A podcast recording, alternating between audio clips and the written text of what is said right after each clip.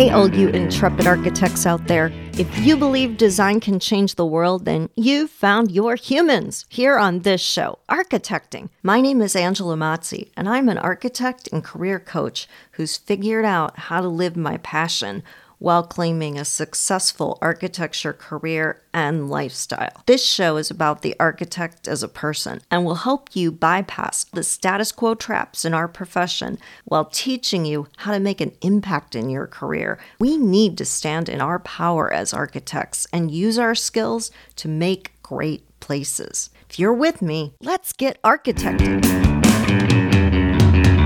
Hey, bright lights. So great to be with you today. It is my son's first day of high school, which is exciting and bittersweet all at the same time, but back to school and fall for me always has been a time of new beginnings way more than new year's and the resolution gambit it's really all about that changing of the seasons the hopefully cooler crisper air that usually comes along with fall that always makes me excited to start something new and sort of reevaluate where I'm going. And I thought that this would be a great time to explore some of the power secrets for something that I know so many of you want to unlock, which is how do I get ahead in my career and how do I get paid more at the same time? all while not working myself into a pile of sawdust, right? Because the work we do doesn't really have any value if you have no quality of life. But you can't have that quality of life sometimes if you don't feel truly fulfilled in your job and you also are not getting paid what you're worth. So today, I made a tool for you that I am really excited about. You can find it right on the main page of the website. It is called Flip the Script and it's totally free. It is a workbook. I'm going to talk a little bit about some of the stuff in it today, but I would really encourage you to go and download it Again, it's free and it's really just a resource that I made for you to help assess where you are. And I give away what I call my power secrets to getting ahead at your architecture career because I think some of this stuff should be so obvious but we're not told that these things should matter or that this is how we should operate. Instead, we tend to feel a lot of self doubt, self criticism,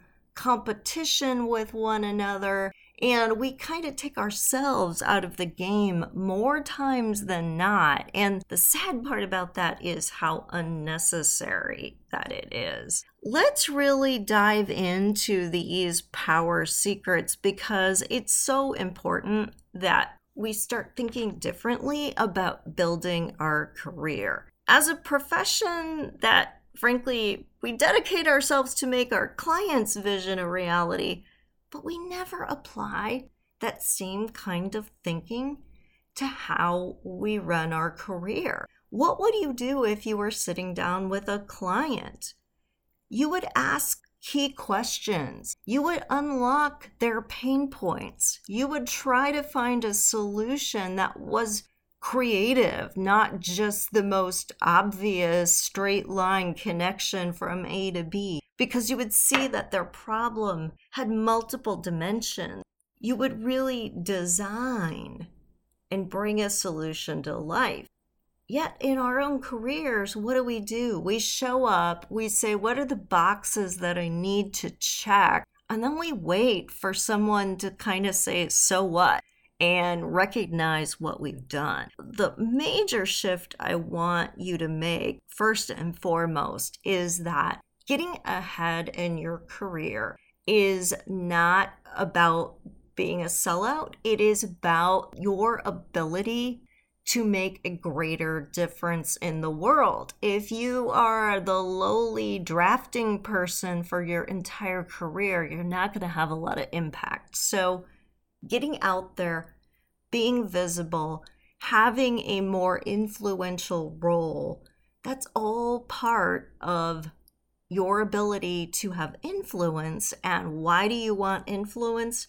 You want influence to have impact. This strategy should be what governs how you show up at the office, not how hard you work. So, we're not talking about trading dollars for hours. We're not talking about working insane schedules. We're talking here about being very, very strategic about what you're choosing to do.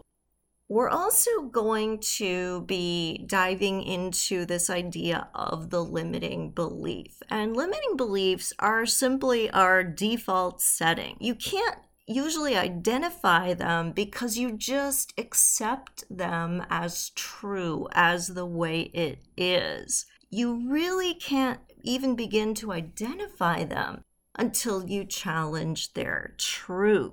I want you to think about where you would love to be right now, not in five years, not in 10 years, but what would you love your work life, your career to look like right now?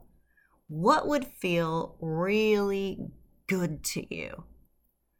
Would it be that you were able to help nonprofits have greater reach and provide better services to their clients? Would it be that you helped students get better grades and learn better? Would it be that you helped patients heal faster or clinicians have less stress and burnout? What what is it that you really want to be able to do and how would it feel if you were doing it? And what role would you need to have in order to have that level of influence?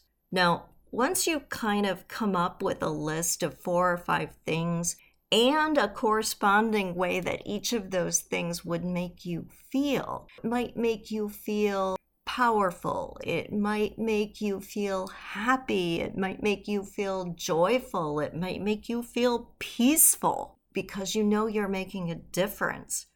Then I want you to also add in a third column why you're not already doing those things. And it can range from I don't have enough experience to I've never had the opportunity to my boss won't let me to I don't know how to get started, to no one would want to work with me. I mean, whatever it is, right? Just don't judge it, don't overthink it, just let it come out on the paper. What has come out there is the first layer of your limiting beliefs. The thing is, you believe whatever you wrote on that paper is true. Because if you didn't believe that, you would have already taken action towards feeling the way you want to feel and accomplishing the things you want to accomplish. That's the layer one. If we think about this kind of like an onion, right? It is on the surface, the most obvious reason. So then, once you've got your reasons, I want you to go a little bit deeper and say, but why do I think that? And you may come up with, because I don't believe that it's possible to have an impactful career until you've worked a certain number of years. And then I want you to go one level deeper. Why do I think that? Where's the evidence? Because I can point you to all kinds of really young architects who are making a huge impact in their work. And they're inexperience doesn't seem to be holding them back. So there's got to be more, right? And what you'll probably notice is the deeper you go, the further away you start to get from work and career, and the more and more you start to get to childhood experiences or things you heard your parents say, or things the people around you believe that you just soaked up like a sponge.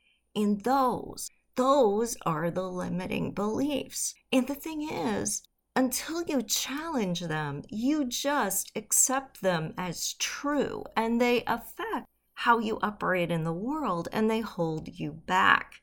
once you take the time to identify them, now you know what to challenge. You're no longer just accepting the premise of these beliefs, and you're starting to say, well, why can't I? Or why not me? Or why should I? And that is the first breakthrough. As we get into the power secrets, and again, the workbook goes through this in much more detail and has space for you to write your notes. Number one, competition is a zero sum game. A zero sum game. There is no value there because no one else is you. No one else has your unique viewpoint and combination of talents and abilities. If you were just like someone else, you wouldn't need to be here because they're already them. You are you, and you need to be you. And being you means saying, What do I care about? How do I want to show up in the world? What impact do I want to have? What am I here to do as my life's work? That isn't about other people. It's about you. And it's about how well you can network and connect and collaborate. And if you do that, you will start to find that you have impact. When we compete with other people, we believe that our choices are limited. We don't network efficiently because we're looking for what's in it for us instead of where we can help others and how we can mutually advance common goals. And worse than that is you tend to feel unworthy because there's always going to be someone who's at least one step ahead of you. There's always going to be someone who was younger or richer or smarter or more talented and you're always going to feel like you're less than. And that's going to demotivate you because you're seeing that person. But remember, when you're seeing that person, you're seeing their highlight reel and you're comparing it to your reality. If you were to dig deeper, if you were to understand it better, you would understand that that person has their own set of challenges and that maybe you could learn from how they got to where they are instead of just taking yourself out. Maybe the reason you feel competitive with them is because they're mirroring back to you what you wish you could be. So take a little time to understand that so that you can advance yourself. Power secret number two failure is learning. This is a big one, and most of us don't like to admit it when we don't know.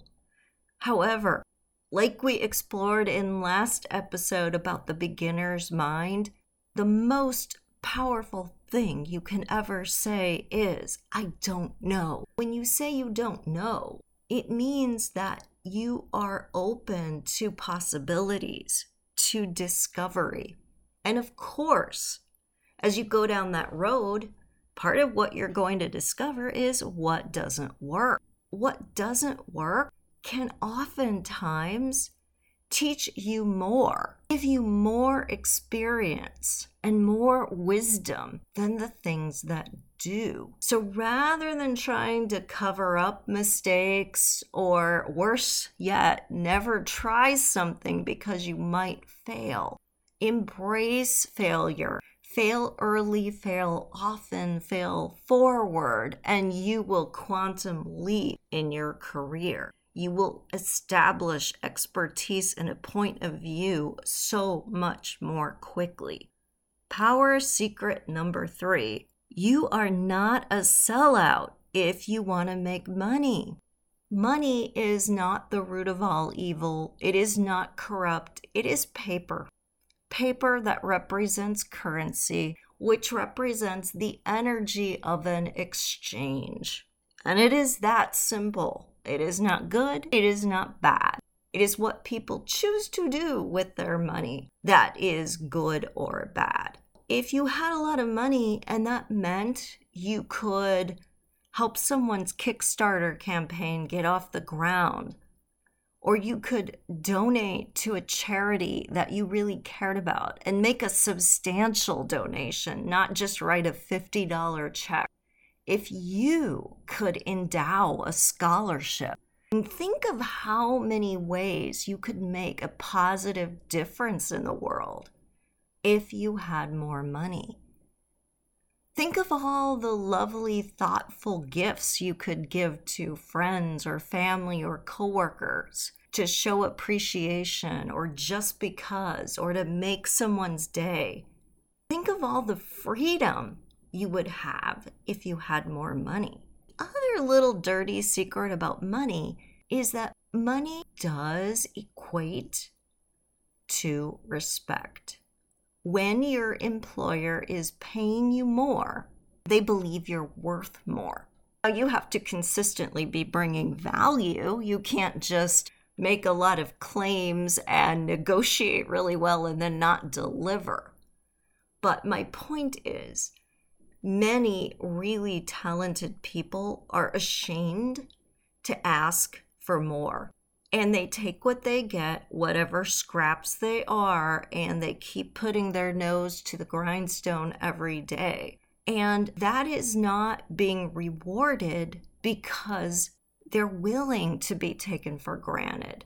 They're willing to be seen as the worker bee, not the leader. When you stake a claim for what you're worth, you're also saying to your employer, I am confident I will bring value. I will do more than what you tell me to do. I will lead initiatives. I will make a difference. And they will view you in a different way. Power secret number four, and this is a big one validation is not achievement. So, again, I couple podcasts ago talked about validation a little bit more and the ego and how we get so hooked into meeting expectations instead of following our hearts. This is one that I, in particular, really relate to. One of my limiting beliefs was about needing to be worthy and needing to serve to prove my worth. Well, how do you prove your worth? Well, you figure out whatever criteria someone might be using, and then you turn that criteria into your mental checklist. And one at a time, you achieve, you achieve, you achieve. Except you never stop to say, Why do I want this? Why does this matter to me? How does this make me a better person or advance the work I was put on this planet to do. Instead, you're just looking continuously for someone to say to you, Good dog, here's your treat. Good dog, here's your treat. As crass as it sounds to make that connection to a dog, that is what we're really doing subconsciously. We are looking for approval we are looking for praise. We are looking for acceptance and acknowledgement and rewards, but we're not necessarily clear on how those things make a difference in our career for the work we were really meant to do. So, not saying that getting a promotion or winning an award or having someone tell you you did a good job is in any way a bad thing. It's just you should not be ever setting your intention on that as the end goal. The work you do should be heart led and mission driven. And if people notice that, and they will, that's great and take those rewards because they help you to amplify your message. They give you more impact. Never let the praise be its own reward because that would be empty. And that could lead to you working really hard for many years for something you don't really even want in the end. I hope this gives you some insights into how to flip the script for yourself so that you can reframe what you're going for in your career and therefore be a lot more successful in having those conversations with your project manager or your boss about where your career is going and why it needs to go there. And it isn't just because or because that someone next to you got a promotion and you want one too, or because you only care about money, or because you are looking for praise and acknowledgement.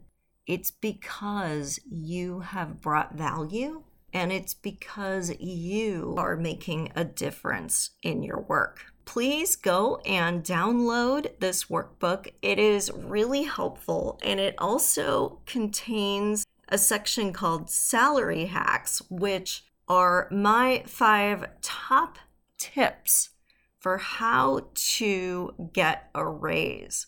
If you do these five things, you are guaranteed to start seeing financial benefits. I can't wait to have you download that and share what you think come on over to Instagram or Facebook, post a comment, share how this is working for you, share any challenges you might have, because I would love to help you grow as an architect and start having more impact because you could walk away from all the ways you were limiting yourself. Take care. I love you. Bye. Thanks for being part of this episode of Architecting. If you enjoyed the show, join our community on Facebook, Instagram, or LinkedIn to keep up with what's in the show pipeline, including a behind the scenes look at my architecture lifestyle. Feel free to share your content ideas. Love to hear your feedback. You can also visit architectingpodcast.com to download free career content and learn about my classes, book, and coaching programs. Until next time, stay inspired.